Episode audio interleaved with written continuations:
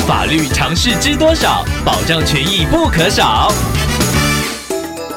欢迎收听《法律知多少》时间，我们请到瑞银法律事务所律师郑瑞伦来为您解答法律上的疑惑。各位听众朋友，大家好，我是郑瑞伦律师。郑律师您好，有个案例事实想请教您。阿明在网络上假装成经纪公司职员，认识一名国中女生小花。阿明向小花扬称有电影公司的试镜机会，要求小花拍摄裸照参加征选。小花为了一圆心梦，于是听从阿明的指示，自行拍摄并传送了好几张裸照给阿明。请问阿明的行为有何刑事责任呢？年轻人对于演艺事业都有憧憬，但是以往坊间不断流传演艺圈有许多潜规则，该如何慎选娱乐经纪公司，以及该如何保护自己呢？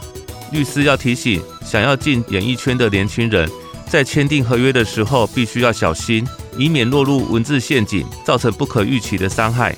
而且，娱乐市场上面充斥着许多被糖衣包装后的毒药，抓住年轻人对演艺圈怀抱着梦想，运用许多不当的手法来欺骗年轻人。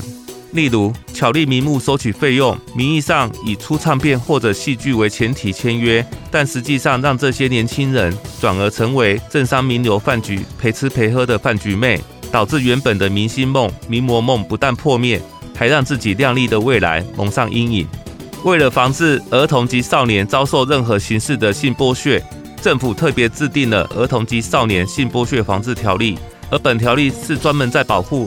未满十二岁的儿童以及十二岁以上未满十八岁的少年，而本案例中，小花才就读国中，是属于儿少性剥削条例保护的范围。